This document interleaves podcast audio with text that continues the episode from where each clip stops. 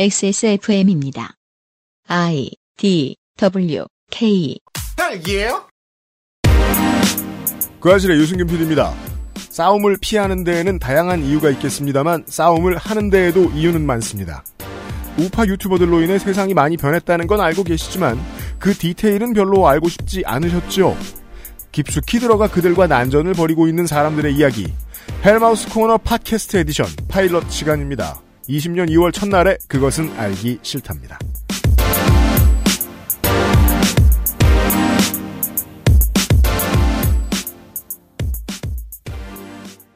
누군가가 막 비난합니다. 드디어 유튜브와 손을 잡다니 내 이놈. 유튜브 그거 절대 안 보면 안 되는 거 아니야? 팟캐스트 많이 쓰시는 분들 중에 그렇게 생각하시는 분들도 있어요, 윤세민 에디터. 혹시 알아요? 네, 윤세민 에디터는 유튜브랑 친하니까 잘 모르겠지만. 저 같은 경우에 사실 유튜브하고 친하다기에는 조금 어폐가 있는 게 저는 유튜브에서 유튜브 오리지널 컨텐츠를 보는 편은 아니에요. 아, 네. 네. 네. 저도 그렇죠. 딱 제 세대들이 그 옛날 히트곡 계속 걸어놓고 어, 그렇죠. 중에 앉아 있는. 네. 그 옛날 네. 상상 플러스 이런 거 보고 있고. 아. 네. 그런 그냥 저 꼰대형 유저들. 그렇죠. 이면 유튜브 오리지널 콘텐츠들을 잘 소비하게 되지 않습니다. 네. 하지만 어, 유튜브 오리지널 콘텐츠는 전 세계에서 포챈이나 레딧의 그 오래된 고인물들이 꿈꾸었던 우경화의 새날을 네. 이루어냈어요. 전 세계에서. 그렇죠. 이제 부족한 것이 없다. 그렇습니다. 세상 돌아가는 이야기를 알기 위해서 결국 그, 그 미디어 플랫폼 안에 반발짝 들여다- 들여다볼 필요가 있겠습니다. 그런 이야기 시작합니다. 네. 2월 첫날입니다. 그것은 알기 싫다는 1인 가구의 첫 번째 가구 알스케어 폴더 매트, 이탈리아에서 온 케이크 라 파스티체리아, 건강한 비움 친구 평산네이처 디메이트, 이달의 PC로 만나는 컴스테이션에서 도와주고 있습니다. 낯설은 만큼의 기대감. 이탈리아에서 온 케이크 라 파스티체리아. Maestro pasticcere, la pasticceria. 건강기능식품 광고입니다. 물과 결합해 40배로 팽창해서 장운동을 촉진하는 질경이 씨앗 껍질 차전자피. 차전자피 식이섬유가 들어있는 당신의 새로운 비움 친구. 디메이트를 만나보세요. 이번만큼은 제대로 마음먹은 당신. 과식과 야식을 피할 수 있다면 가르시니아 캄보지아 추출물이 함유된 건강한 비움 친구. 디메이트가 도움을 드릴 수 있습니다. 식사 조절, 운동, 수분 섭취, 그리고 비움 친구 디메이트. 평산네이처. 침대를 놓기엔 집이 많이 비좁다고요? 매트를 사자니 디자인이 너무 아이들용 같다고요? 매일 쓸 건데 유해 물질이 걱정되신다고요? 사이즈가 작아 혼자 눕기도 빠듯하다고요? 알스케어 폴더 매트가 답을 드릴게요. 퀸 사이즈의 넉넉한 크기. 10중 고밀도 압축 내장품으로 만들어낸 안락함. 물티슈 하나로 청소까지 간편하게 어디에나 어울리는 모던한 디자인은 기본. 알스케어와 함께 나 혼자 산다. 알스케어 프리미엄 폴더 매트. 침대를 놓을 공간이 부족한 자취생, 층간 소음을 줄이며 홈 트레이닝을 하기 원하시는 분, 단지 아이들을 위한 매트가 아니고 아이들 1인 가구 모두를 아우르는 매트를 찾으신다면 알스케어 폴더 매트를 주목해 주세요. 생활방수가 지원되고 물티슈만으로 청소가 가능한 편리함, 그리고 비소, 카드뮴, 납, 수은 등 유해물질은 당연히 없습니다. 액세스몰에서 알스케어 프리미엄 폴더 매트를 만나보십시오. 살다 처음으로 제가 뭡니까 저 동남아시아에 여행 가면 종종 어, 라텍스. 눈, 눈을 얻어맞아 사오게 되는 아 그렇죠 네. 어, 베개를 샀어요 라텍스의 가장 중요한 문제는 이 구멍에 지저분한 것들이 끼면 청소를 할 수가 없어서 어, 악취의 원인이 된다는 거거든요 그렇군요. 네 그 악취가 그거였구나. 그것 때문에 방수 커버를 요즘은 기본으로 많이 씌워주는데 네. 제가 스무 살 때, 서른 살 때만 해도 이런 그 매트리스나 토퍼, 저 베개에 씌우는 방수 커버들의 quality가 아주 안 좋았어요. 땀이 차기도 하고. 더운 날엔 제가 두부가 됐어요. 네. 습기가 많이 늘어나 제 몸의 습기를 다시 전가하잖아요, 그 그쵸. 자식들이. 근데 요즘은 그렇지 않습니다. 예. 그 중에서도 상당히 quality가 괜찮았다. 네, 써보신 분들은 모두 알고 있습니다. 그렇습니다. 알스케어 폴더매트 얘기였고요. 네. 굳이 여기서 주무시는 게 아니어도 그냥 깔아놓고 아까 말씀드린 것처럼 홈트레이닝이나 요가 같은 걸 하셔도 좋고요. 그럼요. 생활용 매트, 매트 로도 왜냐면 청소가 간편하잖아요. 그럼요. 네. 생활용 매트로도 효용성이 높습니다. 네, 액세스몰로 가보시고요.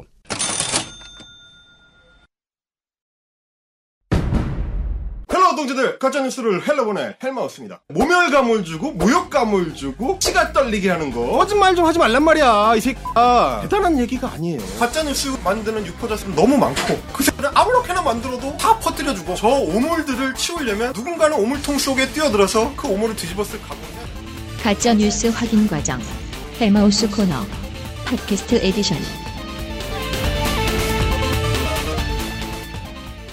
어, 윤세민 에디터는 기생충에서 네. 제일 기억에 남는 대사가 너는 계획이 다 있구나 말고 또 뭐 있나요? 기생충을 안 봐서요. 아, oh my goodness. 저는 그거 보기가 무서워요. 꼭 봐요. 이제 오스카까지 올라갔으니까 네. 이제는 봐야겠다는 생각이 들어요. 그게 이제 저만큼 유명해지고도 저렇게 유명해질 영화가 아닌데라는 생각이 안 드는 영화가 흔치 않아요. 음, 네. 그, 아, 이게 혼잣말 하게 되는데, 그냥 아, 이게 윤세민이 안 봤다니까.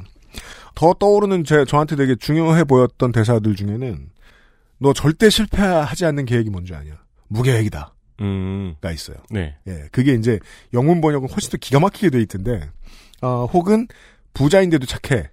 아니야, 부자라서 착해. 음, 중요한 명문장들이 나와요. 명대사들이 나와요. 제가 제일 기억에 오래 남았던 대사는 실전은 기세야 라는 대사가 있어요. 네. 네. 영화 보면요, 봐요. 그러니까 어떤 맥락인지 모르니까 타짜 대사 같잖아요. 네. 보면 주제의식하고 상당히 맞닿아 있다는 걸 알게 음, 되거든요. 왜냐면은 그, 그 스포를 조금만 해드릴게요. 중요한 이야기가 이 주인공 가족이 사기를 치는 내용이에요. 네. 이 영화는. 사기 많이 치는 사람이 하는 소리입니다. 실전은 기세야. 네. 정치가 왜 살아있는 생물처럼 느껴지냐면 어떤 사람들이 가지고 있는 메시지의 중함을 가지고 정치가 나아갈 바를 결정하는 게 아니고 어떤 사람들 마음속에 다들 가지고 있는 메시지의 중요함, 중요도가 다르잖아요. 어떤 메시지가 중요하다고 여기는 사람이 기세가 더 세. 그러면 그 사람의 메시지가 받아들여집니다. 그렇죠. 이건 미디어 시장의 원리와 정치 시장의 원리가 동일합니다. 그래서 우파 유튜버들이 기세가 좋으면 무슨 이상한 물건이라도 팔 수 있어요. 그렇죠. 반대쪽에 이걸 싫어하는 사람한테 부족한 게 기세예요, 기세. 왜냐면은 그렇게 하나를 당당하게 주장한 사람을 반박하기 위해서는 어 굉장히 조심스럽게 많은 것을 구구절절하게 설명하는 사이에 기세가 꺾이거든요. 네.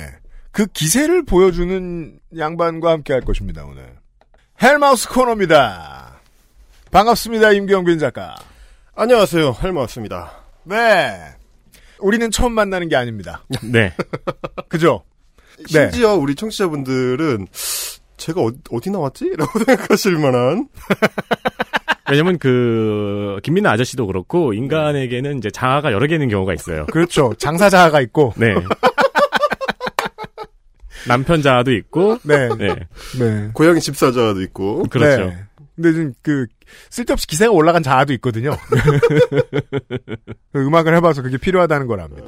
그래서 뭐 이 방송 작가라든가 아니면 방송 작가 유니온의 실무자라든가 혹은 뭐 라디오에 등장하는 뉴스 소개해주는 사람이라든가 이렇게 알고 계신 분들도 있을 수 있습니다. 우리는 네. 지난번에 그 중에 하나로 만났는데 요렇게 다시 만났습니다. 반갑습니다. 반갑습니다. 예. 팟캐스트 라디오 그러니까 그 저 오디오 팟캐스트는 하나의 그 음악과도 같아서 네. 그래서 이제 청취자 여러분들이 저를 싫어하는 거예요. 왜냐하면 어, 소리의 높낮이가 하도 크니까. 음. 제가 더한데. 아 그게 이제 음악을 하셨기 때문 이런 아니요. 말씀인가요? 아니요, 크게 웃기 때문이에요. 근데 그 문제로 따질 것 같으면 어, 유튜브의 헬마우스 채널은 팟캐스트로 뭔가 컨버전할 방법이 없습니다. 네. 계속 고혈압이에요. 음, 그렇죠. 왜냐하면 수시간 떠든 다음에 고혈압인 부분만 몇 초씩 끊어서 편집해서 올려놓거든요. 그렇죠. 그리고 유튜브의 편집 방향 있잖아요. 말 사이에 휴지를 편집해버리는. 그렇죠. 네. 네. 그래서 계속 화내는 사람의 30분 떠드는 것을 보는 것이 헬마우스 채널 구독자들이 하는 일이에요. 이걸 어떻게 옮길진 잘 모르겠는데 문제는 그렇다고 해도 저는 이 메시지만큼은 꼭 우리 방송에서 쓰고 싶었습니다. 아, 헬마우스 코너 파일럿 시간이에요. 좀 전에 이제 말씀하시는 거 듣다가 네. 좀 놀란 게, 그, 네. 두 분이 이제 유튜브를, 음. 오리지널 프로그램들을 이제, 마, 마, 오리지널 채널들을 많이 보시는 건 아니다. 네. 이런 말씀을 하시는데, 그럼에도 불구하고, 갑자기 기생충으로 갔다가, 슉 들어와가지고, 우파 유튜버들 얘기를 쓱 넘어가는데, 야, 굉장하다, 이거. 어떻게 이렇게 핵심으로 쓱 들어오시지? 라는 생각이 들더라고요. 어, 그거는 저 유튜버들은 못하는 재능이에요. 아, 그렇죠, 그렇죠. 길게 터는 거. 네, 저는 저는 보면서 일종의 음악적 리듬을 느껴가지고 야 저렇게 하는 거구나. 예. 근데 이제 유튜브에서 이렇게 설명하면은 이미 기생충에서 채널이 돌아가기 때문에 아 그렇죠, 그렇죠. 하지만 헬마우스에서는 1분 내로 또라이는 누구인가? 걘 뭐라고 하는가? 성질 내고 다 해야 돼. 네. 그렇잖아요. 팟캐스트 컨버전이 얼마나 됐는지 봐야 되겠어요? 네. 제가 이제 사실 그 소개해 주신 대로 어, 가짜 뉴스들 특히 우파 유튜버라고 이제 자칭하는 친구들이 가짜 뉴스를 많이 퍼뜨린다라는 거를 현장에서 많이 경험을 했습니다. 현장이라 함은 본인은 방송 작가셨으니까. 그렇죠. 이제 저는 이제 어, 뉴스룸에서 이제 팩트 체크 코너를 올해 또 이제 구성 작가로 일을 했었고 그 뒤에도 이제 뭐 계속해서 이제 이 친구들이 뭔 소리를 하는지는 항상 보고 있었긴 했거든요. 근데 이제 어, 방송 용어로 적합한지 모르겠습니다만은 이제 방송가에서는 네. 소위 이제 메이저 방송사들 입장에서 봤을 때는 얘네들이 떠드는 게 아, 너무 짜치다. 어? 짜치다. 그렇죠. 이, 이 짜친 게 문제입니다, 사실은. 부끄럽고 가치가 낮으며 상대하기도 어렵다. 네. 그렇죠. 그렇게 복잡한 뜻이었어? anyway. 그러니까 제가 이제 그 아이템 발제를 해요. 저희 이제 방송사에서 뭔가를 할 때 이번 주에는 뭐 이걸 달아봤으면 좋겠다 아이템으로 그런 거를 할 때 가끔 이 친구들이 하는 헛소리들 중에서 이건 좀 위험하다. 확산성이 좀 강하다. 이거는 한번 제동을 걸어줄 필요가 있다. 네. 싶은 아이템들을 잡아서 아이템 발제를 해도 대부분의 경우에 이를테면 뭐 방송사의 뭐 무슨 무슨 부장님이나 어, 무슨 무슨 국장님이나 이런 분들과 회의를 할때 음. 그분들이 보시기엔 야 이걸 누가 믿냐? 이 어? 짜친 것을. 그러니까 음. 아니 이를테면 이제 그런 거예요. 뭐 어떤 사람이 어, 어떤 기업인이 어떤 색깔 특정 색깔의 옷을 입고 나들이를 하는 사진이 찍혔다. 그렇죠. 근데 그걸 보고 그 팟캐스트에서 떠드는 아저씨들은 뭐라 그러냐면 어 저거는 땡땡당 지지자임을 스스로 나타낸 것이다. 유튜브 팟캐스트가 아니라. 아, 아, 그렇죠. 아, 팟캐스트 팟캐스트에도 그런 사람 있을 거예요. 여튼 제 컨버전이 너무 급하게 됐네요. 보니까.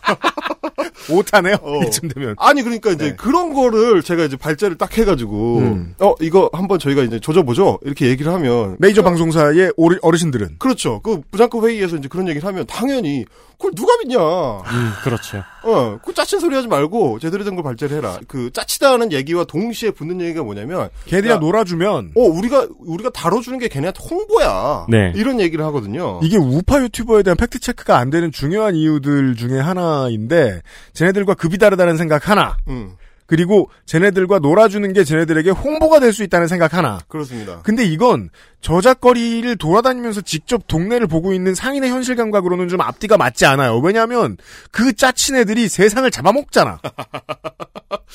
그 이제 소위 legacy media라고 하는 데서 봤을 때는 네. 전혀 잡아먹히지 않고 있다. 라고 생각하는. 경우들이 경우가 강하죠. 왜냐면 네. 이제 세계가 좀 전에 말씀하신 것처럼 그 유튜브의 오리지널 그 어떤 컨텐츠를 안 보신다고 했잖아요. 예. 저도 그랬거든요. 저도 그냥 아저씨이기 때문에 저도 유튜브의 보통의 효용은 저는 이제 아이돌들의 뮤직비디오 신작이 나오면 아, 네, 아, 네. 그렇죠. 어, 그걸 이제 모니터링하는 것이 이제 저의 가장 주된 그 유튜브 활용 방법이었고 그 볼 수 있는 매체 중에서 가장 고화질로 볼 수 있죠. 그렇죠. 원더, 원더케이 같은 거 아주 훌륭한 그 채널인데 네. 그런 채널을 주로 이용하 거나 내지는 이제 방송을 준비하다가 필요한 옛날 자료들이 있어요. 네. 맞아요. 옛날 뉴스들이나 뭐 옛날 화면들. 음. 근데 그런 게 방송사에 DB에 없는 경우가 있어요. 근데 유튜브에는 있거든. 신기하게 유튜브는 아카이브가 엄청 넓어요. 엄청 넓어요. 심지어 방송사 DB 없는 것도요. 어, 그럼요. 그리고 이제 최근에는 그게 유튜브가 돈이 되면서 어, 기존 그 대형 그 방송사들이 자기네 DB를 뒤져가지고 재밌겠다 싶은 거는 올려놓습니다. 어, 그렇더라고요. 네, 그래서 이제 옛날 그 뭐 MBC 뭐 뉴스데스크에서 했던 뭐 강변북로를 가로지르는 무단횡단 행렬 맞아요. 이런 거 네. 엄청 재밌잖아요. 진짜 재밌어요. 그런 게 있어요. 옛날 서울 사투리 쓰는 거 막 그런 것도 볼 수 있고. 네. 네. 그래서 이제 그런 것들을 모니터링 할 때 저는 주로 이용을 했었죠. 그건 역시 마찬가지로 유튜브 오리지널 콘텐츠는 아니니까 음.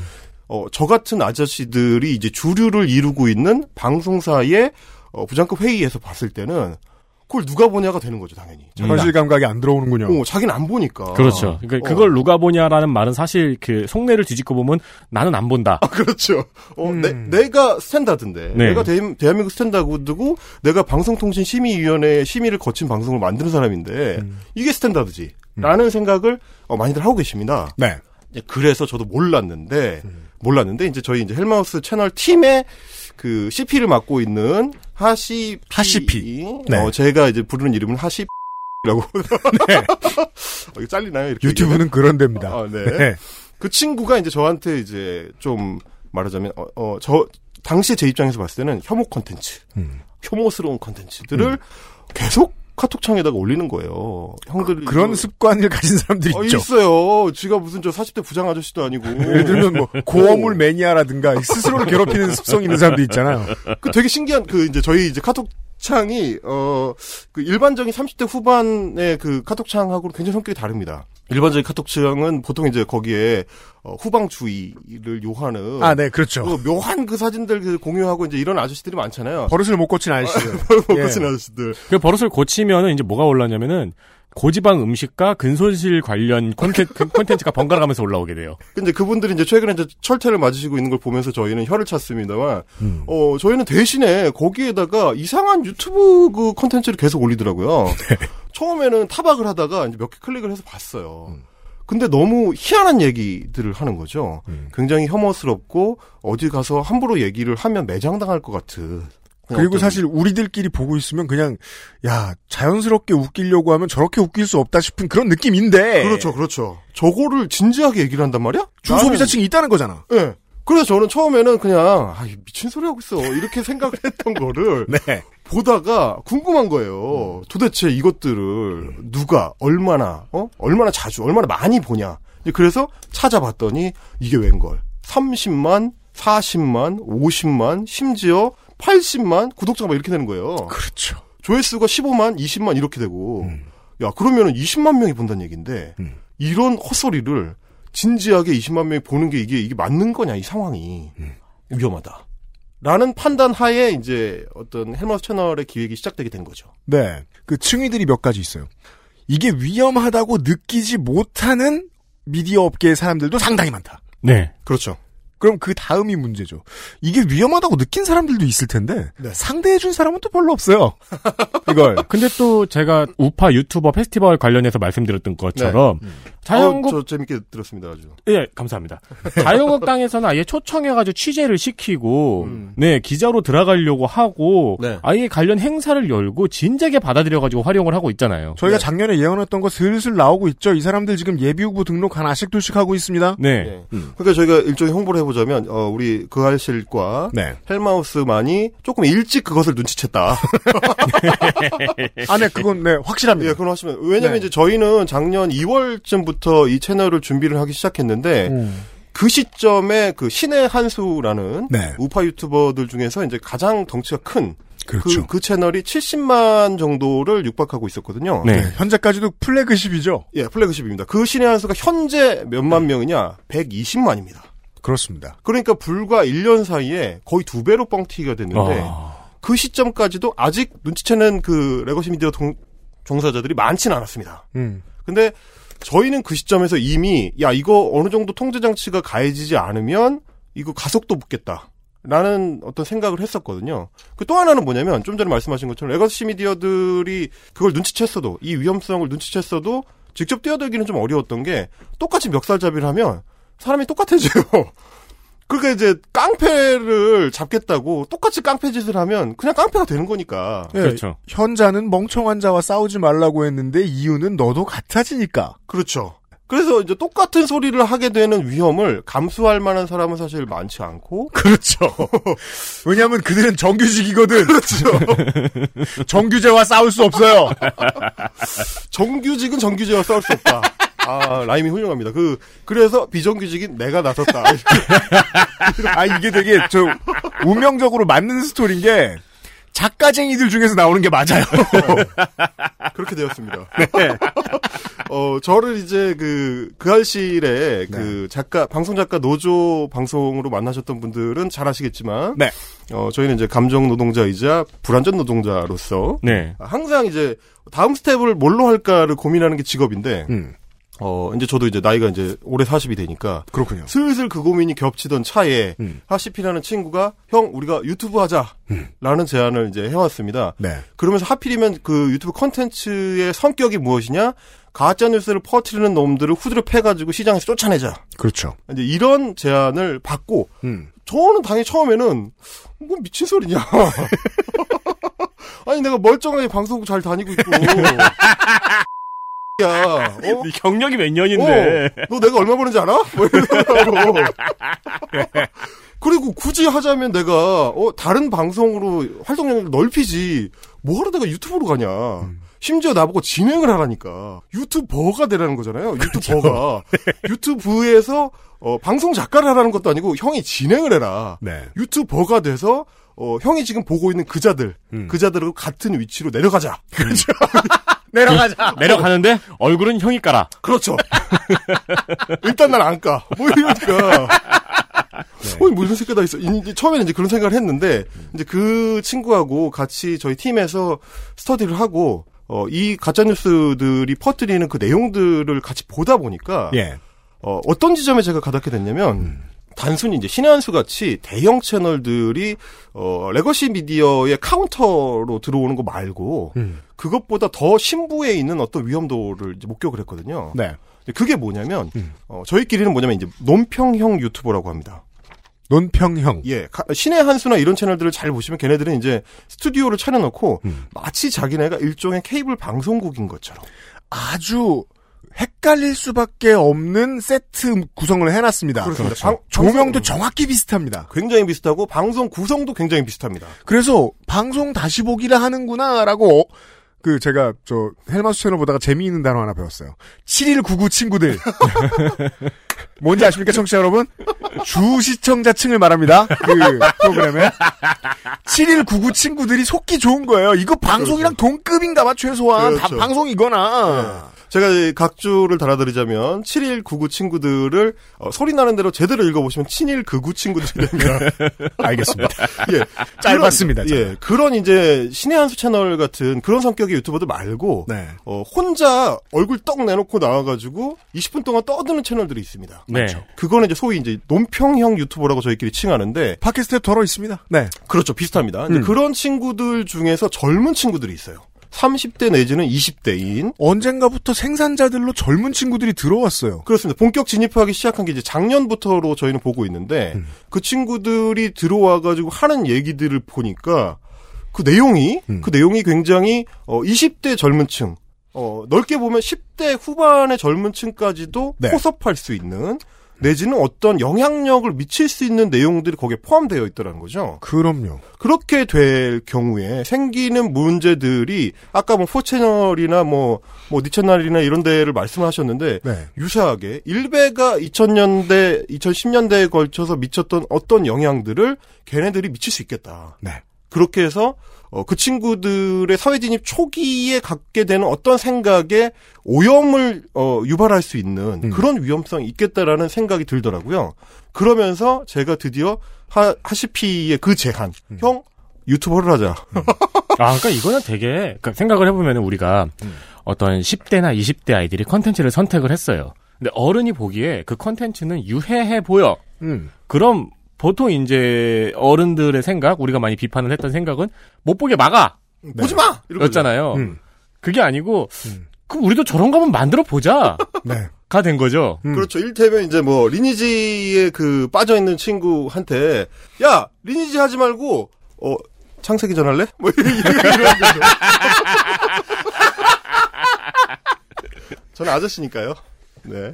하여튼 그런 맥락에서 이제 시작을 하게 된 겁니다. 이, 네. 게 말하자면 어, 쟤네가 기존의 미디어들의 카운터를 치니까 예. 어 그래? 그러면 내가 니네 카운터를 치겠다. 음. 이런 생각으로 이제 시작을 하게 된 거고 예. 이거는 왜 그런 생각을 하게 됐냐면 이거 역시 이제 하시피라는 친구가 이제 기획을 하면서 그 기획 단계에서 얘기했던 건데 어, 유튜브라는 미디어 자체의 속성, 음. 그 중에서도 어, 소위 이제 알고리즘이라고 하는 속성, 그거하고 연관이 있습니다. 예. 그러니까 유튜브는 어, 시청자가 어떤 컨텐츠를 선- 선택해서 그거를 시청을 한 이후에 곧바로 그 컨텐츠랑 유사한 그렇죠. 비슷하거나 연관성이 있는 그 컨텐츠를 추천하도록 돼 있거든요. 그렇죠. 그렇게 되니까 이게 사람이 갇히게 됩니다. 그 안에. 음. 그 알고리즘 안에 갇히면 계속 비슷한 걸 보게 돼요. 내가 소비하고 선택한 줄 착각도 하죠. 그렇죠. 그래서 이제 자신이 어떤 능동 소비자인 것처럼 착각하냐. 왜냐면 그 마지막 순간에 클릭을 하는 건 나니까. 네. 그러니까 이것을 내가 선택해서 이, 이 어떤 그 구성을, 음. 어, 이 컨텐츠 구성을 내가 선택한 것이다라는 착각을 하게 되는데,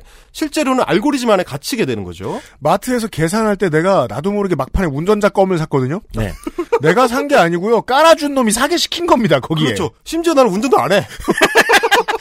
얼마든지. 어, 그게 그 이제 활용하는 사람들도 많잖아요. 예를 들어 저는 이제 뭔가를 사고 싶잖아. 예를 들어 네. 휴대폰 거치대를 사고 싶어. 음. 그럼 구글에 휴대폰 거치대를 검색하고 한 4개 클릭해요. 네. 그리고 꺼놔요. 음. 그럼 며칠 있다 추천해 줘요.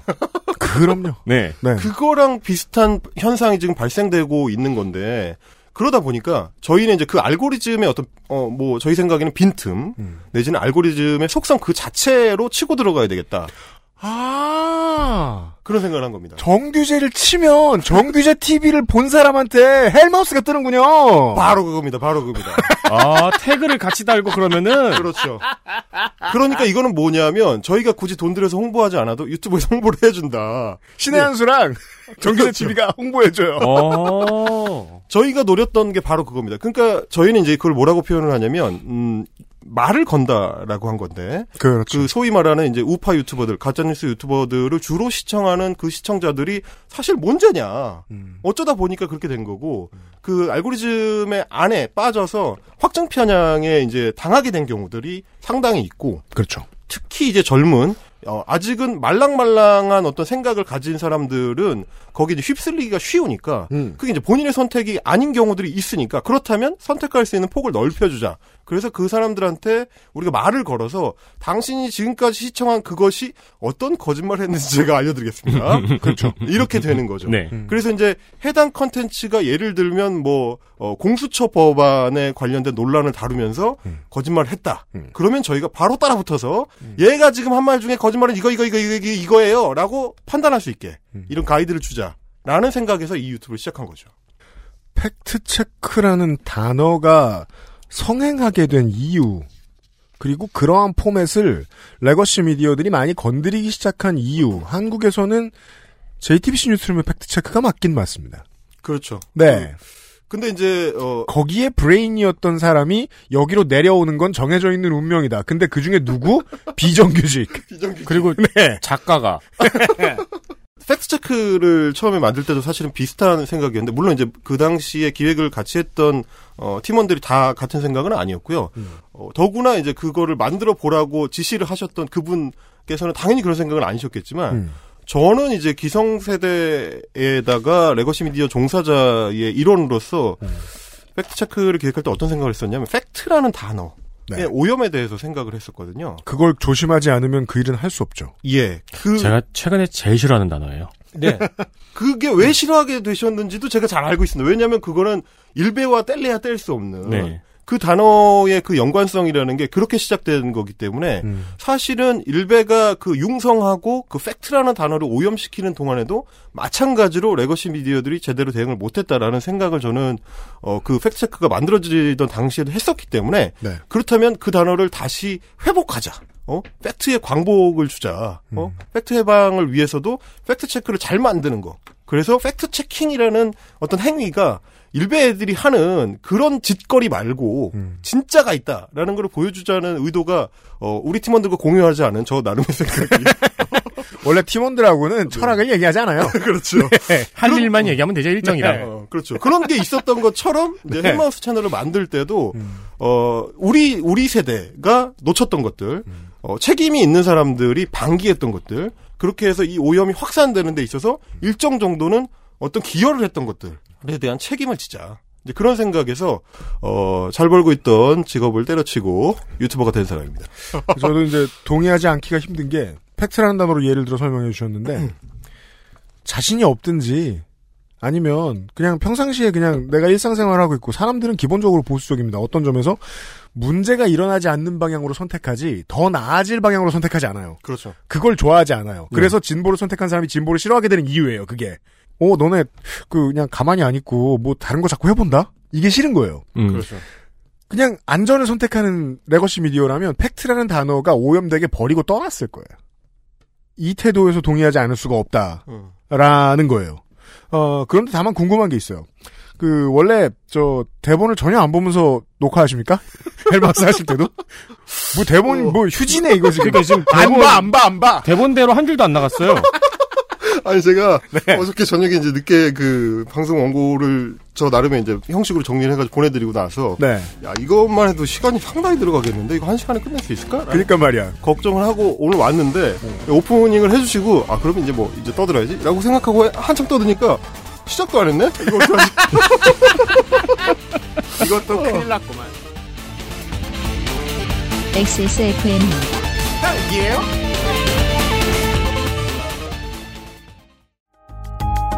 고민 없이 케미가 좋은 최신 PC를 만들고 싶을 땐 액세스몰에서 컴스테이션 이달의 PC를 고려해 주십시오. 주식회사 컴스테이션 Maestro pasticcere. La pasticceria. 라 파스티체리아는 이탈리아 마에스트로에게 직접 수학한 pasticcere가 전통의 방식 그대로 최고의 재료와 함께 구워낸 천연 발효 빵입니다. 일반적인 제빵에서 사용하는 이스트를 쓰지 않은 이탈리아 전통 방식의 천연 발효종을 사용한 지금까지 경험해보지 못한 풍미와 식감. 천연 발효빵이라 장기간 보관해도 맛은 그대로. 방부제를 전혀 사용하지 않아 건강에도 좋은 라 파스티체리아. 낯설은 만큼의 기대감. 이탈리아에서 온 케이크 라 파스티체리아. 층간소음 걱정 없는 아이들 세상. 운동장을 아이에게. 알스케어 프리미엄 폴더 매트. 아, 헬마스 채널에서 마찬가지입니다. 저희 이제 그 하시피가 주로 이제 편집을 담당하고 최근에 이제 그 PD라는 친구가 이제 하고 있는데 네. 그 친구들한테 항상 미안합니다, 제가. 저희 방송은 15분에서 20분 사이에 끝나는데 네. 어, 저희 녹화는 2시간을 합니다. 그런 것 같아요. 그럼 이제 대본은 다음 주에 하나요? 그래, 아직- 그래도 돼요. 어, 바로, 시- 바로 시작을 할 수 있도록. 네. 자, 그, 사실 저희가 그 할 때, 가장 뭐 인터뷰할 때도 가장 많이 듣는 질문인데, 음. 어, 니네가 정의하는 가짜뉴스가 뭐냐 도대체. 이제 거기서부터 시작을 하는 경우들이 종종 있습니다. 헬마우스 채널 팀이 인터뷰를 몇 번 했죠. 예, 미디어에, 저희, 네. 어, 저 위대한 시사인하고도 그죠. 어, 인터뷰를 했었고요. 음. 어, 시사인의 이종택 기자님 감사합니다. 다시 음. 한번. 예. 네. 그리고 심지어 그 시사인의 그 팟캐스트하고 유튜브 나가는 그 프로그램 있어요. 네. 그거 아무도 안 보거든요. 뭐 제가 싫으면 와서 시비 거시든가. 아무도 안 보는데 어그 헬마우스 인터뷰 나갔을 때 헬마우스 이름 팔아가지고 저 뭐냐 조회수 꽤 벌으셨더라고. 아, 근데 그래요? 근데 헬마우스 출연 안 했거든. anyway. 원래 유튜브 장사는 그렇게 하는 겁니다. 아, 되게, 어, 그, 남의, 남의 업계 뭐라고 말하면 안 되는데 쉽잖아. 어, 그럼요. 저희 저희 채널에도 저희 채널에도 제가 조지는 그 유튜버들 아무도 출연 안 합니다만 하긴 그렇죠. 제목이 다 들어갑니다.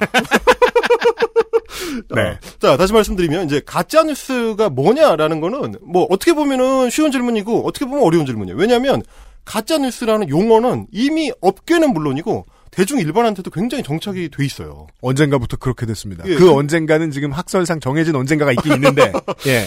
그 언젠가를 기점으로 가짜 뉴스라는 용어가 만들어지니까 아 이거 되게 신기한 현상인데 음. 그 용어가 만들어지니까 더 많아지는 거야. 맞아요. 이게 이게 그런 문제가 있더라고요. 네.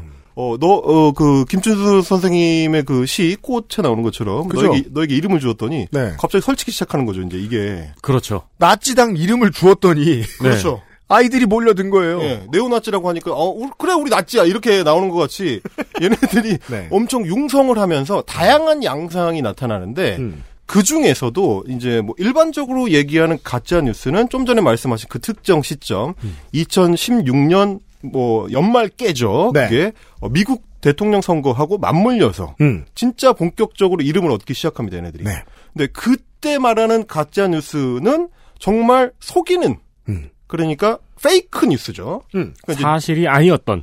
사실이 아니었던. 그리고 그게 어, 초점이 어디에 가냐면 가짜 뉴스 중에서도 뉴스에 가는 애들입니다. 왜냐하면 뉴스인 척하는 게 목적이거든. 아 맞아요. 걔네들은 뉴스인 척하는 게 목적이에요. 네. 그래서 가상의 어떤 그 인터넷 그 뭐 홈페이지를 만드는데 진짜처럼 만듭니다. 진짜 미디어처럼 만들고 어, 그 비슷한 것들이 저 한국에도 있어요. 어 뭐 예를 들면 뭐 미디어워치라든지 뭐 이런 거기 언- 언론사 맞지 않나요? 아 미디어워치는 저 호외 처럼 생긴 신문도 찍은 적 있어요. 어, 네네, 그렇죠. 맞아요. 네. 등록도 실제로 돼 있죠. 네. 어, 그러나 이제 저는 내 맘대로 가짜뉴스라고 칭하겠습니다. 자, 그런 비슷한 애들이, 어, 미국에 그때 우후죽순으로 생겨나면서, 뭐, 그게 이제 거대 채널로 이제 성장을 한게 브레이, 브레이트바트 같은 것들. 네. 그런 애들이, 음. 어, 진짜인 것처럼 뉴스를 찍어냅니다. 음.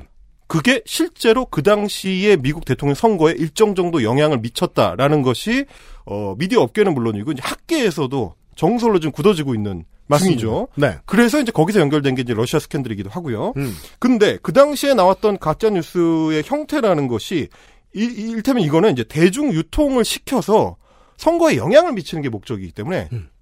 어, 두 가지 그 목적을 갖고 있습니다. 1. 우리 편의 결집. 2. 상대편의 결집 해체. 그렇죠. 근데 그 두 가지가 당시에 그 가짜 뉴스들이 달성을 다 했어요. 음. 일테면 예를 들면 이런 겁니다. 어, 미국 대선 나흘 전이었던 2016년 11월 5일이죠. 그때 어떤 뉴스가 나왔냐면 FBI 요원이 자살을 했는데 어, 이게 보니까 타살인 것 같다 라는 뉴스가 나왔는데 그렇죠. 그 뉴스의 맥락이 뭐냐면 클린턴 당시 후보의 이메일 스캔들을 그렇습니다. 조사하던 사람이라 이거예요. 네. 근데 그 사람이 갑자기 왜 자살을 하고 이게 왜 타살처럼 보이느냐? 그 기사가 주장하는 바는 그게 이메일 스캔들이 사실이고 음. 클린턴 측에서 움직여서 어떤 사람들을 움직여서 암살한 거 아니냐? 음. 이런 맥락을 품고 있는 거죠. 예. 그러니까 사실은 그 클린턴의 이메일 스캔들이 그 당시 FBI에서 재조사를 하니 많이 하다가 결국은 안 하는 걸로 별거 아닌 걸로 이제 결론이 나는 그 추세였는데 이게 불을 붙인 겁니다. 맞아요. 그래서 클린턴이 뭔가 숨기려고 한다. 클린턴이 개인 이메일을 활용해가지고 어떤 그 안보상의 위해를 가할 수 있는 짓, 짓을 했는데 그렇죠. 그걸 숨기려고 심지어 사람을 죽였다. 이제 이런 어떤 맥락을 품고 있는 거죠. 네. 이 경우는 사실 이제 클린턴에 대항하는 자기네 편에 이제 결집시키는 목적인데 클린턴을 더 노골적으로 흠집을 입혀서 지지층의 결집을 해제하려고 했던 거는 어 소위 이제 피자 게이트. 피자 게이트. 네. 유소은 이론가가 저희 한번 설명해 드린 적이 있습니다만. 예. 네. 코멧 핑퐁이라는 실재하는 피자 가게의 지하에서 네. 클린턴 부부가 운영하는 입에 담기도 힘든 네. 아동 성매매 조직이 있다. 그리고 민주당의 유력 인사 다수가 거기 손님이다. 그렇죠. 그래서 이제 지하에 심지어 비밀 통로까지 만들어가지고 뭐 이런저런 일들을 한다. 이제 이거를 그 기사 형태로 냈는데 거기에 속은 어떤 사람은 심지어 거기에 총 들고 찾아가지고 피자집에 총기를 난사하는 사건까지 일어났던. 근데 그 피자집에는 지하실이 없죠. 네. 그렇죠. 네. 그 심지어 이게 이 가짜 뉴스의 공포는 어, 아마존에서 알 수 있습니다. 피자 게이트를 검색하죠? 그러면 지하실은 있다 티셔츠 아직도 팝니다. 아, 진짜요? 네. 어. 이게 돈이 되는 거예요. 그러니까 이게 이게 진짜 문제거든요. 그래요, 맞아요. 어. 네, 가짜 이게 뉴스 돈이 이, 돼요. 이 시장이 옛날에 그 로스웰 사건 같은 시장이 됐군요. 그렇죠. 근데 로스웰 사건은 기껏 해봐야 그 뭐 좀 표지 애매한 책자 만들어가지고 파는 정도잖아요. 네. 근데 이거는 직접적으로 돈이 되고 심지어 그 가짜 뉴스 채널의 어떤 맥락 안에 있는 브라이트바트 그 저 대표는 네. 어저 백악관 입성까지 했으니까 갔죠. 네. 음. 굉장한 일이죠 사실은. 그게 이제 미국 대선을 통해서 가짜 뉴스의 파워, 가짜 뉴스의 상품성 이런 게 이제 확인이 된 거고 이게 국내로 들어왔을 때 저희가 헬마우스 채널을 통해서 타격하는 어 친구들은 요거랑은 조금 성격이 좀 다른데 음. 어 이 미국형의 가짜뉴스 채널이 한국에 들어왔을 때는 대표적인 케이스로 이제 신의 한수. 네. 네. 어 현재 시점에서 구독자가 120만입니다. 음. 그리고 이제 뭐 정규재 선생님이 운영하시는 펜앤마이크 이런 것들도 이제 마치 보도국처럼 네. 방송국의 보도국처럼 꾸며놓고 방송국의 아나운서 출신을 진행자로 놓고 어 종편 채널에서 패널로 활약했던 하지만 지금은 더 이상 나갈 데가 없는 사람들을 주로 이제 패널로 활용해가지고 방송처럼 꾸리고 있는 왜냐면 그 시장이 자리가 적은데 화려하고 돈을 조금 줘요. 그렇죠. 그래서 그럴 듯해 보이는 아나운서 취업하려고 줄 서 있으실 분들이 많을 수밖에 없어요. 네. 음, 음. 그나마 줄 서 있는 분들은 어, 자기 커리어가 어떻게 될지를 알기 때문에 거기까지 가시지 않는데 보통, 음, 그 이제 주로 지금 신의 한 수나 뭐 이런 데 가시는 분들은, 어, 소위 적폐로 정리당하신 분들. 덜어 있습니다. 예, 그런 분들이 이제 많이 이제 가 계시고요. 어, 그, 펜앤마이크에 계신 분도 사실 이제 그런 맥락에 계신 분인데, 네. 어, 그런 분, 그런 분들을 어, 데리고 같이 이제 방송처럼 운영을 하는, 그래서 그 채널의 주요 구독자들은 연령대가 좀 있습니다. 네. 이거는 이제 이분들한테는 지금의 그 기존 매체들이 음. 믿을 수 없는 어, 가짜 뉴스니까 기존 매체들이 좌파들한테 장악당한 공산화되고 있는 대한민국을 만들려고 하는 그런 음모론에 이제 많이 경도가 돼 계시기 때문에 그분들한테는 진짜 뉴스가 그런 채널들이죠. 이게 또 외연의 차이도 있는 게 이런 신의 한수라든가 펜앤마이크 같은 채널들을 보면은 그러니까 이제 기존의 legacy 미디어의 뉴스를 흉내낸 그 네. 스튜디오를 흉내낸 채널들을 보면은 젊은 사람들이 보기에는 촌스럽고 가짜 같거든요. 아 그리고 지루해요. 지루해요. 예. 차라리 이렇게 어, 방. 안에서 이 어. gaming 의자에 앉아가지고 네. 시끄럽게 떠드는 게 낫지. 그렇죠. 예. 어, 젊은 사람들이 보기에는 되게 지루한 채널이에요. 저희가 이제 그런 어떤 그 방송형 가짜 뉴스들을 잘 다루지 않는 이유도 네. 어, 노잼은 때려봐야 노잼 이기 때문에 같이 노잼이 됩니다. 저희 이제 채널을 그 구독하시는 분들은 아시겠지만 일단은 틀어주고 나서 조지거든요. 근데 이제 틀어주려면 일단 틀어주긴 해야 되잖아요. 그렇죠. 그러면 그 보통 저희가 이제 한 두 배속 정도로 이제 재생을 네. 하는데 아 뭐 그걸 이게 진지하게 듣고 있을 필요는 없으니까. 근데 어떤 그 우파 유튜브들은 보고 잠깐, 잠깐만요. 제가 네. 말씀, 말, 네네네. 말을 마저 할게요. 그. 음. 저희가 이제 보통 두, 두 배 속도로 이제 하는데, 어, 신의 한수나 이런 데는 여섯 배로 해야 됩니다. 그 얘기 하고 싶던 거예요. 두 배로 해도 느려요. 그렇죠. 이게 정속일 때는 어떨까 하는 공포를 느끼게 돼요. 어, 저는 그걸 정석으로 듣고 있습니다. 진짜 괴롭습니다. 저 산재 신청하고 싶어요. 아무튼, 네. 이제 그런 어떤 그 방송형 가짜 뉴스들은 음. 저희가 판단할 때는 오히려 해악이 굉장히 제한적이에요. 그렇습니까? 예. 그 이제 그분들 이제 연령대가 있으신 분들한테 미칠 수 있는 영향이라는 거는 어 저희 생각에는 그거 안 보셔도 어차피 카톡으로 보십니다. 그, 그런 경우들이 많아서 네. 아하. 예. 그래서 그게 조금 더 제한적이고 어떻게 보면 어 좀 이렇게 갇혀 있는 음. 어 영향이 갇혀 있는 경우가 많아요. 그래서 네. 광화문을 벗어나기 힘든 음. 그런 영향이라고 저희는 현재까지는. 이제 생각을 네. 하는데 아, 물론 이제 종종 어떤 내용들은 확산성이 있기 때문에 음. 필요할 때마다 이제 두더지 게임 하듯이 이제 잡아놓고는 있는데 네. 그 경우를 제외하고는 오히려 이제 더 확산성이 큰 경우는 제가 생각할 때는 논평형 유튜버들 논평형 유튜버. 예 그거는 이제 보통 명사화돼 있는 이 가짜 뉴스하고는 약간 성격이 다릅니다. 음. 예 그래서 이제 어, 뉴스 행세를 하는 뉴스가 아니라 음. 어, 이 경우에는 이제 가짜에 초점을 맞추는 거죠. 가짜 뉴스 중에서도 어, 뉴스가 아닌 가짜에 초점을 맞추는 경우. 네. 가짜에 초점을 맞추면 뭐가 되냐면 가짜 정보, 왜곡된 정보, 음. 어, 호도, 어, 뭐, 어, 마타도어, 흑색 선전, 인신공격 이런 것들이 이그 가짜들의 주요 속성입니다. 저희도 그래서 이제 카운터를 친다고 말씀을 드렸잖아요. 네. 그 친구들이 주로 타겟이기 때문에 음. 저희도 방송 구성을 만들 때 똑같이 만들었습니다. 어떻게 그렇죠. 저잘 보시면 게이밍 의자에 앉아서. 어, 네. 게이밍 의자에 앉아서 네. 저희는 이제 gaming 의자는 아니고 이제 고양이가 엄청 긁어놓은 가죽 의자에 앉아서 그렇죠. 어, 가죽 의자에 앉아서 배경에 뭔가 그럴 듯한 책들을 맞아요. 이제 얹어놓고 마- 만화 주로. 맞아요. 네. 그래서 저는 이제 카운터로 주로 만화책 집에 있는 만화책을 이제 네. 뒤에 배경으로 깔아놓고 내지는 이제 즐겨 마시는 그 위스키 뭐 이런 거를 이제 배경에 깔아놓고 위스키가 되게 잘 보이는 데 있어요. 아, 아드백 좋아하시는 분들이 이제 조- 호응을 많이 해주는데 그건 무슨 뜻이냐? 음. 이 우파 유튜버들 원래 구독하던 분들이 넘어와서 봤을 때의 거부감을 줄이는 도구죠. 맞습니다. 네. 그러면서도 이제 잘 보시면 그게 다 일종의 이제 비꼬는 코드로 들어가 있는 맞아요. 것들인데 저희가 이제 카운터를 치기 위해서 그래서 똑같이 걔네들이 하는 것처럼 똑같이 카메라 앞에 다 한 명이 나와가지고 이제 어떤 논평을 이제 하는 행위로 이제 만들어 놓은 거죠. 음. 그런 식의 이제 방송 구성을 한 것도 그 친구들이 그런 방송 형식을 만들었을 때는 이유가 있기 때문입니다. 음. 걔네들이 그 구성을 했을 때는 굉장히 시청자하고의 밀착도가 높아져요. 맞아요. 예. 일종의 eye contact을 하는 셈이거든요.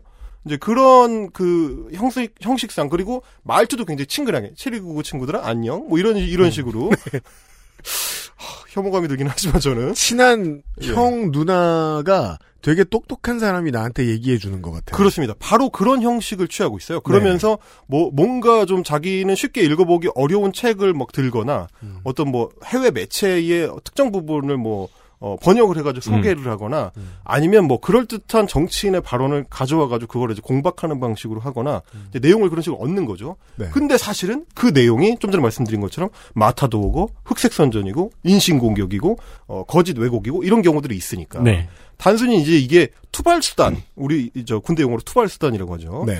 공격을 하기 위해서 어, 공격할 수 있는 폭탄을 어디에 얹을 것이냐 하는 차이만 있을 뿐이지. 아, 네, 맞아요. 본질적으로는 투발 수단이 유튜브일 뿐이지 본질적으로는 거짓된 정보를 통해서 어, 왜곡된 인식을 시청자에게 심어주는 것이 목표다. 음. 이렇게 본 겁니다. 네. 저널리즘이라 하는 것은 보통 취재와 논평으로 보통 뭐 두 개를 크게 놓고 본다. 네. 그냥 그 둘은 웬만하면 붙어 있단 말이에요. 그렇죠. 그리고 정보가 뉴스가 더 취재가 더 중요한 것이 있는가 하면 논평이 더 중요한 것도 있는데 논평만 해보니까 아주 좋아요. 마치 스튜디오를 벗어나기 싫어하는 예능인들처럼 그렇죠. 바깥에 나가서 찍는 거 싫어하는 그런 예- 그런 걸로 유명한 예능이 있잖아요. 네, 네, 네. 앉아서 확 처리가 가능해요. 처음부터 끝까지. 음. 그리고는 근거는 알 수 없어요. 그리고 또 그 말씀하신 데 이어서 제가 말씀을 드리자면 그 스튜디오에 혼자 앉아서 진행하는 방식이 굉장히 좋은 게 뭐냐면 아마추어한테 유리합니다. 그렇죠. 예. 자본금이 덜 들어갑니다. 그렇죠. 자본금이 일단 1차적으로 덜 들어가고 또 하나는 뭐냐면 자기가 말을 못 해도 돼요. 네. 심지어 자르면 됩니다. 자르면 됩니다. 편집으로 충분히 만질 수 있죠. 그렇죠. 심지어 이제 그거를 소위 이제 젊은 극우 유튜버들의 효시라고 알려져 있는 윽튜브라는 친구가 있어요. 네. 그 친구가 이제 작년 지금도 초- 유튜브 못 씁니까 그 사람? 그 친구는 계정이 영구 정지를 당했습니다. 아, 그렇죠. 어, 유튜브도 알고리즘상 바보가 아니기 때문에 어, 어, 근데 막 계속 만들잖아요. 어, 계속 만들 만큼 돈이 되는 거죠. 네. 그렇게 이, 이 미련을 못 버린 만큼. 근데 이제 그 친구가 음. 어, 자기가 한창 돈을 잘 벌고 잘 나, 나가던 시절에 네. 그래서 유튜브 채널의 구독자가 60만을 넘기던 시절에 음. 어, 그런 어떤 노하우를 전수해 준 적이 있습니다. 누군가한테 예, 누군가한테. 그러니까 나처럼 너희들도 이, 이 시장에 들어와 가지고 음. 돈을 벌어라라는 시그널을 주기 위해서 그런 영상을 따로 만든 적이 있어요. 예. 거기서 했었던 얘기가 그 비슷한 겁니다. 음. 자기가 처음에 뭐 어디서 소재를 찾고 음. 그 다음에 어떻게 원고 준비를 하고 어떻게 촬영을 하고 어떻게 방송을 내는지 이런 거를 쭉 알려준 게 있거든요. 음. 그걸 보면 흉내내기가 쉽게 돼 있는 거고 네. 실제로 그런 형식의 구성은 어, 쉽게 만들 수가 있어요. 원소스를 공개했네요. 그렇습니다. 원소스를 공개하는 건데 그거는 사실은 어, 여러 가지 이유가 있다고 저는 판단하는데 그 일베에서 시초가 된 어떤 어떤 사상적 기조가 뭐냐면 자랑하는 겁니다. 자랑하는 거. 맞아요. 내가 잘났다. 네. 내가 돈을 많이 번다. 음. 내가 잘 나간다. 이거를 자랑하는 게 그 자체로 콘텐츠가 됩니다. 음. 윽튜브를 비롯한 그 주변 우익 그 젊은 친구들은 그래서 그 콘텐츠를 자주 활용해요. 내가 잘 나간다. 내가 구독자가 많다. 내가 돈을 얼마만큼 많이 번다. 뭐 뭐 맛있는 거를 사 먹을 수 있을 만큼 여유가 있다. 이제 이런 것들 이런 것들을 많이 하는데 그 중에 이제 윽튜브가 그거를 찍었던 것도 그 맥락에서 이제 물론 한 겁니다. 걔가 뭐 선의가 있어가지고 여러분 돈 많이 버세요. 뭐 부자 되세요. 뭐 이런 목적으로 한 거는 어, 아닐 거라고 저는 생각을 하고. 하여튼 하여튼 그걸 봤을 때도 이 형식이 걔네들한테 굉장히 유리하다. 그래서 유튜브에서 이런 어떤 우익 유튜버들이 폭증을 하는 데 있어서 이제 결정적인 영향을 미친 것 중에 하나다. 이제 저는 그렇게 보는 거죠. 윽튜브는 되게 신기한 것 같아요. 보통 우리가 그 페이스북에 네. 유머를 모아놓는 페이지 같은 경우에는 네. 그게 커서 페이지를 팔거나 아니면 더 크면 이제 회사들이 됐죠. 그렇죠. 네, 뭐 화장품 회사가 됐거나 아니면 이렇게 컨텐츠 회사 앱 그냥 애플리케이션을 서비스하는 회사가 되거나 네. 그랬었는데 이 경우에는 극우 유튜버가 됐어요. 배, 유, 근. 1986년에서 현재 페이스북 페이지 유머 저장소 등 다수, 유튜브 채널 윽튜브 등 다수를 만들어 운영했으며 한국에서 이슈가 되는 거의 모든 혐오에 대한 내용을 다루었고 여성 혐오, 성소수자 혐오, 민주화 유공자 혐오, 친일, 친이명박, 친홍준표 성향을 보입니다. 배, 유, 근의 계정은 현재 대부분 정지되어 있으나 그의 수법과 주제의식은 몇몇 젊은 극우 성향 크리에이터들에게 전수되었습니다.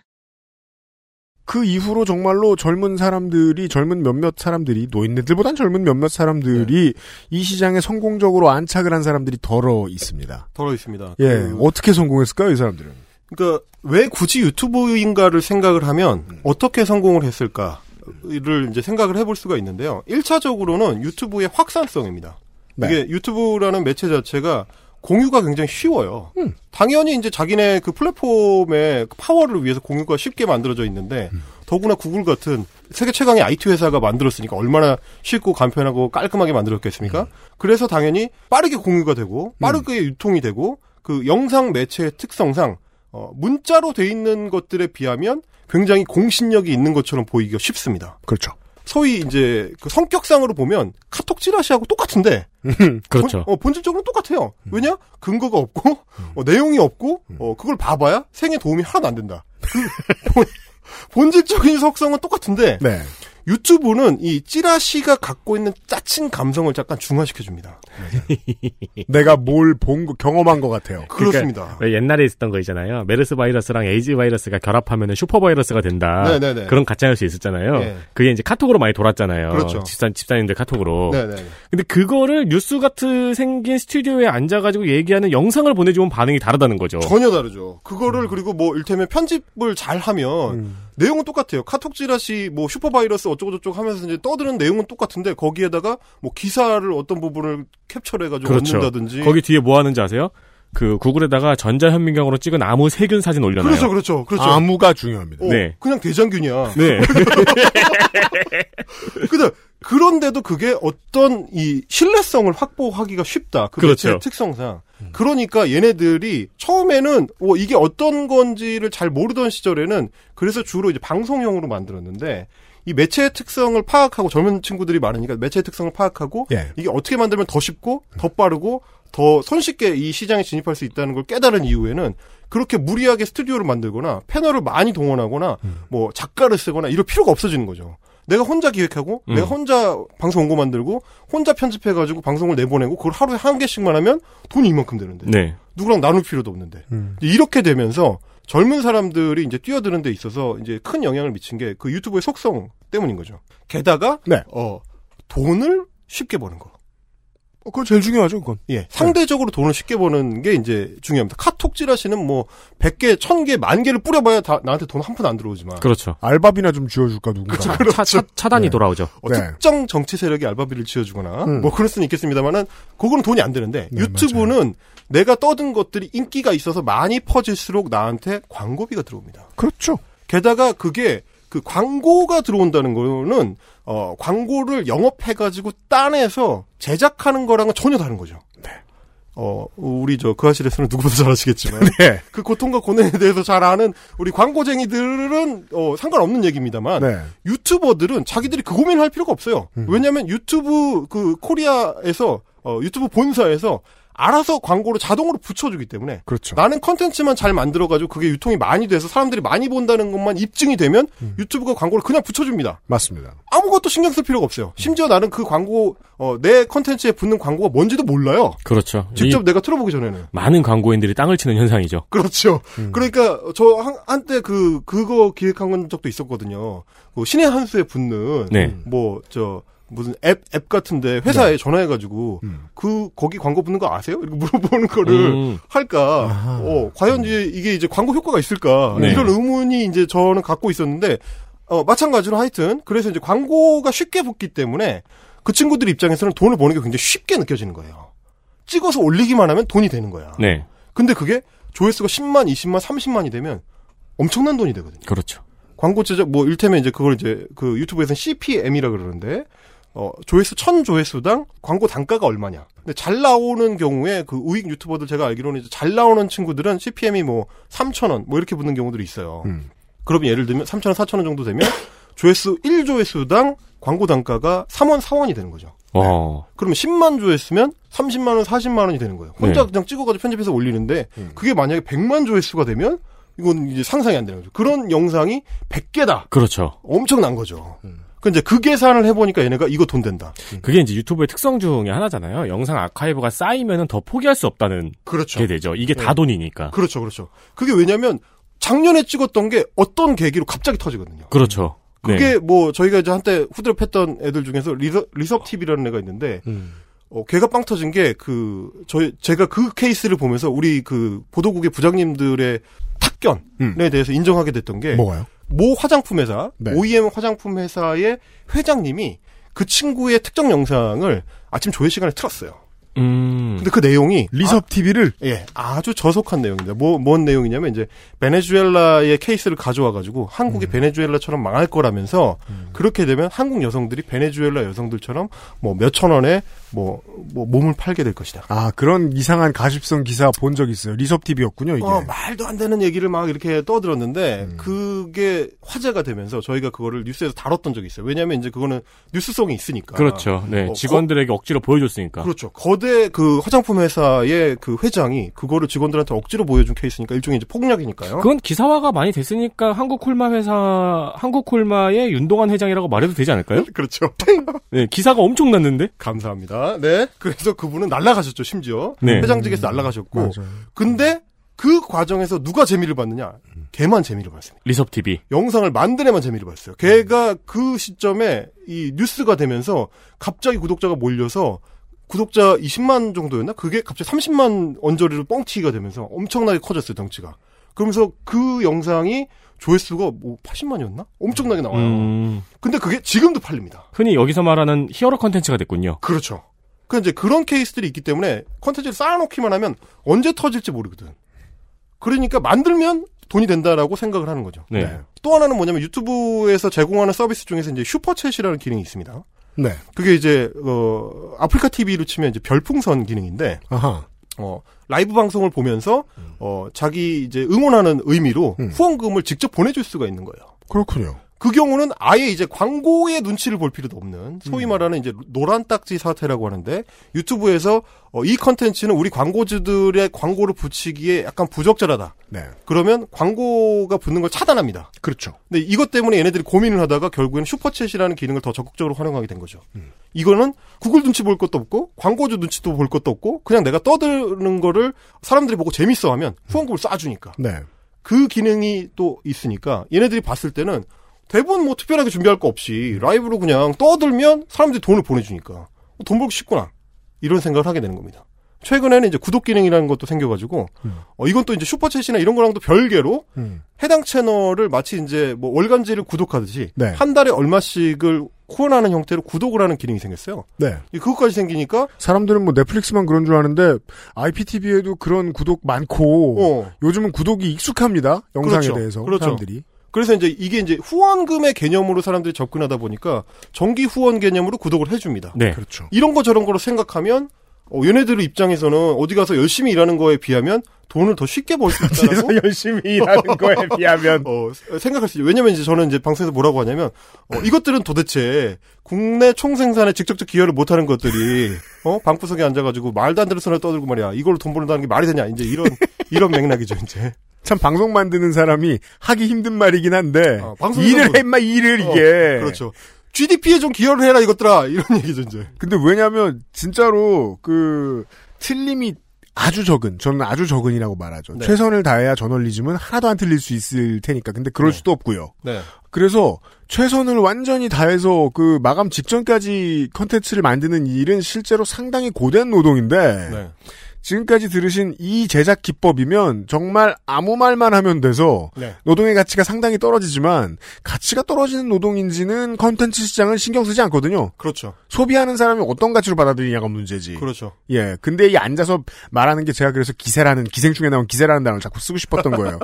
기세가 좋으면 눈탱이가 쳐줘 사람들이 알아서. 그러니까 저 말이 진짜인 것 같거든. 네. 그, 게 사실은 문제입니다. 이 소위 이제 논평식의 유튜버들이 파워를 발휘하게 된 거는 이제 저는 이제 크게 두 가지로 꼽는데 음. 하나는 이제 주로 장년층에서 이런 어, 토크 스타일의 방송, 네. 이 토크 스타일의 방송 진행에 대해서 좀 익숙해진 겁니다. 그죠. 어, 2011년에 이제 종편이 생긴 이후에 음. 소위 이제 시사 토크 프로그램이라는 게 이제 범람을 했죠. 네. 그렇죠. 그러면서 거기에 이제 패널들이 나와서 논평하는 방식으로 해당 사안에 대해서 논평하는 방식으로 어, 야부리를 터는 거. 저는 이제 그걸 이제 구체적. 노동 장르는 야부리. 예, 야부리를 터는 노동, 그 방송 노동이죠. 야부리 네. 터는 방송 노동에 이제 익숙해지신 거죠. 그렇죠. 그 형식에 익숙해지니까 유튜브에서도 비슷한 형식으로 가지 어, 비슷한 형식을 취하고 있는 방송들에 굉장히 익숙하게 곧바로 흡수할 수 있었다. 이제 그런 게 하나가 있다고 보고 음. 어, 또 하나는 이게 이제 메이저 뉴스 리포트들처럼 음. 촘촘하게 구성을 할 필요가 없다는 거죠. 네. 어, 대단한 근거 자료가 없이 막 떠들어요. 막 떠들면 되니까. 네. 막 떠들면 된다는 거는 뭐냐면 이 유튜브의 속성과 만났을 때 시너지를 발휘하는데 어, 이슈에 대한 대응 속도가 빠릅니다. 그러니까 언론들이 굉장히 억울한 부분인 거죠. 바로 그겁니다. 언론의 형태를 취하고 있고 언론의 책임은 하나도 안 지는. 그렇죠. 그러니까 어, 지금 방금 들어온 뉴스를 3분 뒤에 방송으로 올릴 수가 있어요. 그냥 떠들면 되니까. 네. 알아볼 필요가 없으니까요. 네. 심지어 그 어떤 특정 이슈 유튜버들이라고 하는데 이슈 유튜버들은 그냥 기사를 읽습니다. 특정 부분만 짜깁기를 해가지고 어비진 기사들을 몇 개를 조합해가지고 읽는데 그때 중요한 건 속도. 빨리 올리는 거. 네. 남들보다 빨리 올리고 남들보다 자극적으로 썸네일을 만들고 자극적으로 제목을 뽑는 거. 그래서 얘네들이 제일 장사를 많이 할 때가 언제냐면 어떤 유명한 사람이 사망했을 때. 이런 어떤 비극적인 사건이나 참사가 일어났을 때 이럴 때 사람들이 이 자극에 목말라 있는 그 순간에 치고 들어옵니다. 아마 그 낚이신 분들이 많이 계실 거예요. 네네. 네, 검색을 해가지고 상단에 떴길래 클릭해 보니까 그냥 안드로이드가 기사 읽고 있는 영상이었던 거. 그렇죠. 그런 거 있었죠. 네. 네. 그리고 요즘에는 이제 어 그것만으로 이제 안드로이드의 그 음성 언어로 하는 걸로는 장사가 잘 안 되니까 계속 더 자극적으로 계속 더안 좋은 방향으로 이제 악화가 양화를 구축하는 방식으로 이제 이슈 유튜버들이 이제 범람하는 음. 네, 그런 것들이 이제 저희가 생각할 때는 뭐냐면 어 정보는 결코 서사를 이길 수 없다. 그런 문제가 맞아요. 있는 것 같아요. 뉴스를 만드는 사람 입장에서는 어쨌든 내가 만드는 콘텐츠에 정보를 꽉꽉 채워 넣어서 심지어 어, 내가 취재한 거가 100이면 그 중에 10도 못 담는 경우가 많은데 음. 그걸 충분히 쳐내고 엑기스로 만들어낸 정통 정보들을 최대한 전달하려고 노력한다. 뭐 그 과정에서 실수는 있을 수 있습니다만 그러려고 노력하는데 그러면 그 정보값이 높은 것들은 재미가 덜해요. 근데 얘네들은 뭐냐면 야부리를 터는 방식이기 때문에 중요 예. 키워드입니다. 야부리를 터는 방식이기 때문에 재밌게 말을 풀 수가 있는 거죠. 그건 뭐냐면 곧 스토리를 가미하기가 쉽고 그래서 그게 곧 서사화되기가 쉬운 거예요. 네. 그러니까 정보와 서사가 붙으면 서사가 이기죠. 재밌으니까. 특히 유튜브처럼 소프트하게 소비하는 컨텐츠 시장에서는 당연히 서사가 이깁니다. 네. 그러다 보니까 뉴스를 백날 만들어봐야 이상하게 자극적으로 컨텐츠를 뽑은 애들이 계속 이기는 거예요. winning game이 계속 이어지니까 어, 뉴스를 15년을 만들어 온 사람 입장에서 저 입장에서는 짜증나는 거죠 이게. 아무리 우리가 fact checking을 해서 이 논박을 해줘봐야 얘네 게 더 많이 팔리는데. 네. 그래서 자꾸 이 유튜브라는 어떤 공론장 안에서는 우리가 계속 지는 이 현상이 자꾸 벌어지니까 아씨 안 되겠다. 그냥 어, 내가 쟤네랑 똑같이 굴어가지고 똑같이 굴어서 똑같은 방식으로 카운터를 쳐줘야 되겠다. 이제 이런 생각을 할 수밖에 없었던 거죠. 시간 다 됐고요. 네. 뭐야 한 페이지밖에 못했는데. 아무 일도 안 했어. 저기요. 근데 저는 네. 저 저는 좋은 것 같은 게 일단은 이 일명 임경빈 작가의 패턴을 알았기 때문에 앞으로 어떻게 편집할지 좀 알겠다는 제 개인적인 편안함이 있고요.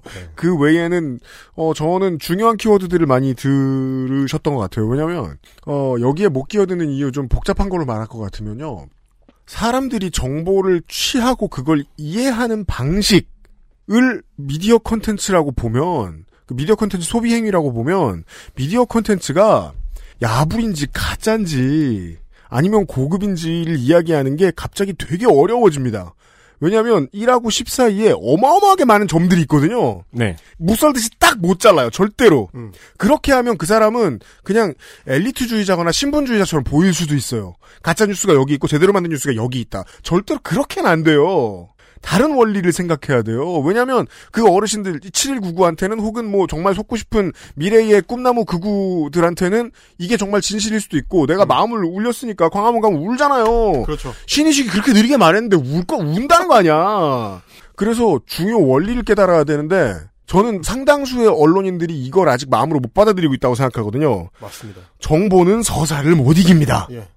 그러니까 또 하나 그 legacy media 종사자들이 놓치고 있는 지점이 뭐냐면 저도 이제 막상 유튜브로 뛰어들어 보고 나서 느낀 건데 네. 생각보다 콘텐츠 소비자들이 때깔에 그렇게 크게 신경 쓰지 않습니다. 음. 굉장히 중요한 요소더라고요. 저는 그걸 몰랐어요. 유튜브의 핵심 성공 요인이죠. 핵심 성공 요인이에요. 그러니까 어, 좀 전에 정보나 내지는 컨텐츠에 대해서 어떻게 생각하는지를 시청자들이 어떻게 생각하는지를 알아야 된다고 말씀하셨는데 그것도 똑같습니다.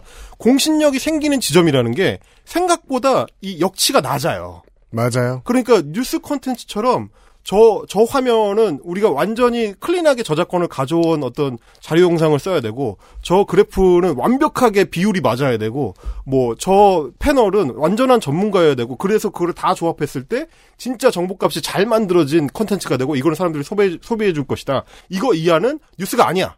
라고 우리는 생각하는데, 막상 유튜브 시장에 가보니까, 조악한 그 캡처 화면. 네. 말도 안 되는 이상한 그 외국의 누군지도 모르겠는 그냥 이름만 영어인 어떤 사람을 인용한 문구. 그렇죠. 이런 거를 그냥 아무렇게나 버무려 가지고 만들어 놨는데 사람들이 인식하는 거는 YTN에서 만든 뉴스 리포트하고 차이가 없더라는 거예요. 그 심지어 그 말하는 거하고 다른 자막 따라도 믿잖아요. 그렇죠. 그럼요.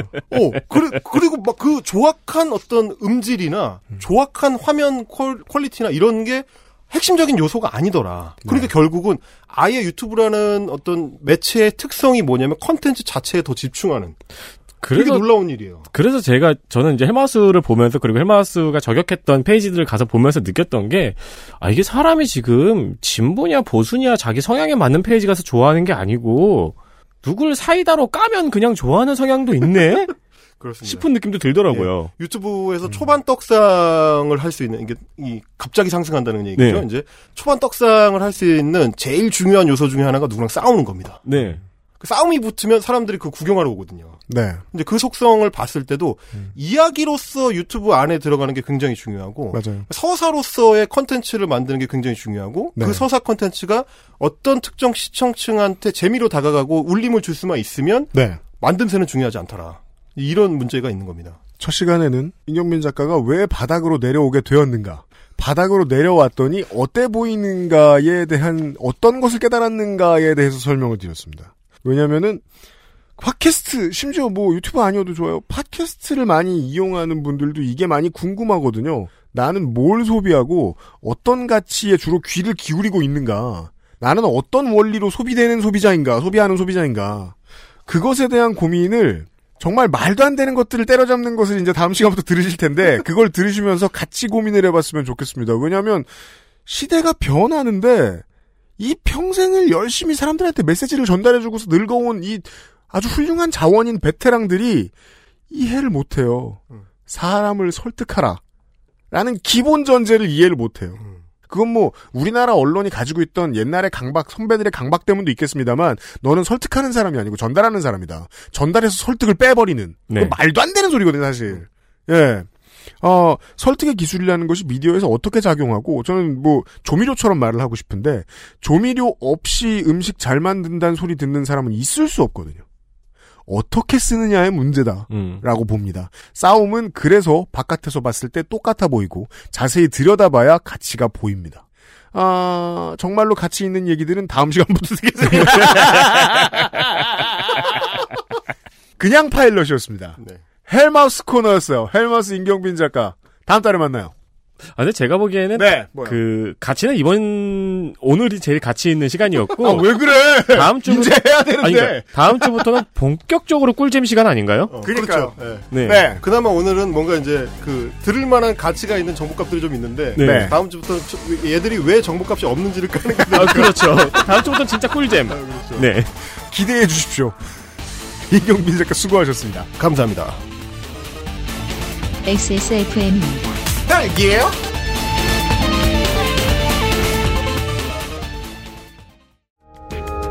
컴퓨터가 아니어도 중고 제품은 중수 이상만 구입하는 것이 좋습니다. 안심할 만한 애프터 서비스 기간이 필요하시다면 가격은 컴스테이션이 고민하겠습니다. 컴스테이션에 들려주십시오. 주식회사 컴스테이션. 건강기능식품 광고입니다. 다이어트는 선택일 뿐입니다. 하지만 시도한다면 실패하긴 싫은 당신. 건강한 비움 친구 디메이트를 고려하세요. 식사 조절, 운동, 수분 섭취, 그리고 비움 친구 디메이트. 평산네이처.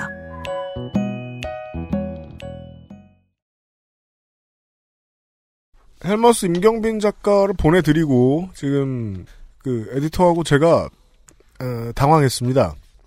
대본을 이렇게 많이 써와서 대본을 거의 한 줄도 읽지 않는 사람은 처음 봤다. 저희 용어로 DMCI라고 하는데요.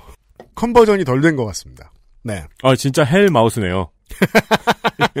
아까 저 밖에서 얘기했는데 말을 못하는 사람을 말을 못하지 않게까지 편집으로 만들어줄 수 있어요.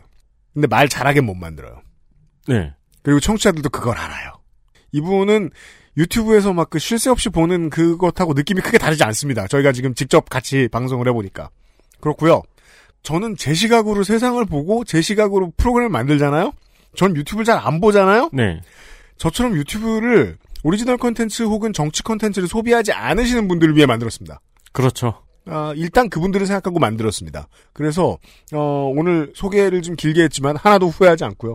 네. 왜냐하면 정말 이것도 와 다 새로 오신 분들도 얼마든지 있을 수 있거든요. 네. 그런데 아까 저 김문수 전 도지사가 누구와 손을 잡고 이제 한기총 일부와 손을 잡고 정치 세력을 만든다는 걸 들으셨을 때 심각하다 심각하다 말만 들었지 감이 안 오실 수도 있는데 이 사람들은 정말이지 한국당 전체 주도권을 자기들이 가- 잡는 꿈을 아직 가지고 있어요. 음. 그렇게 된 원인들도 유튜브의 밑바닥에서 잘 나가는 히트 컨텐츠들에서 해석해낼 수 있습니다. 그리고 이제 아까 말씀드렸다시피 이 그러면은 새로운 세대의 젊은이들은 왜 우경화되는가 에 대한 답도 저 미디어 컨텐츠에서 상당 부분 해설할 수 있습니다. 그렇습니다. 왜냐하면 TV조선 뉴스나 MBN 뉴스 보고서 우경화되지 않아요 젊은 친구들이 안 보고요. 들어오도 안 하고 네. 네. 미스 미스터 트롯도 우리 세대부터나 보지. 그렇죠. 아 근데 이제 헬마우스 저도 이제 섭외되기 전에도 임경민 작가라는 걸 알았기 때문에 되게 관심 있게 봤거든요. 그렇죠. 근데 보고 되게 인상 깊게 봤던 게 그거였어요. 음. 아 이런 문법으로 이런 얘기를 하는 방법도 있었구나. 제가 여러 번 얘기하고 싶었던 거예요. 기존에 언론인들이 안 하고 싶어요. 네. 1번 자기가 정규직이라서 2번 아주 나쁘게 말하면 고결해서 거기에 어울리기 싫어서. 그렇죠. 근데 그 안에는 이면엔 또 다른 감정도 있어요. 같이 싸우기 겁나는 거예요. 아 그리고 3번도 있는 것 같아요. 뭔데? 제가 헬마우스 채널을 보다 보니까 느낀 건데 쉬운 일은 또 아니에요. 그래서 JTBC 팩트체크 메인 작가쯤 되는 사람이 하면 적당한 일입니다. 네. 헬마우스 팟캐스트 에디션 현재까지는 한 달에 한 번으로 잡혀 있습니다. 다음 달에 임경빈 작가와 다시 만나겠고요. 353회 그것은 알기 싫다를 마무리 짓도록 하겠습니다. 어, 윤세민하고 유승민 PD였고요. 들어주셔서 매우 매우 감사드립니다. 다음 주에 만나요. 감사합니다. XSFM입니다. I D W K 딸기예요?